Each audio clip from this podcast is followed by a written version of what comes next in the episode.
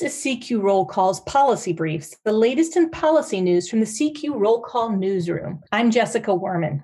A Democratic lawmaker wants to know if the Trump administration weighed in on whether or not cruises can return to the water. In a letter last week to the Centers for Disease Control and Prevention Director Robert Redfield, Congressman Sean Patrick Maloney, chairman of the House Subcommittee on Coast Guard and Maritime Transportation, questioned whether the White House pushed to extend cruises' no sail order to October 31st. Press reports say the CDC wanted to extend the order through February 15th, 2021, but they backed off and went with October 31st after White House involvement. It's the latest setback for the cruise industry, which has been effectively shut down since the pandemic began in March. President Donald Trump early on signaled a willingness to provide aid to the industry, but lawmakers in both parties in Congress rejected that idea, criticizing the industry for routinely using a loophole in maritime law to escape paying U.S. taxes by registering ships under foreign flags. The House Transportation and Infrastructure Committee has launched an investigation into Carnival Cruise Line's response to the pandemic. And Carnival, Royal Caribbean, and Norwegian have all faced lawsuits from passengers and crew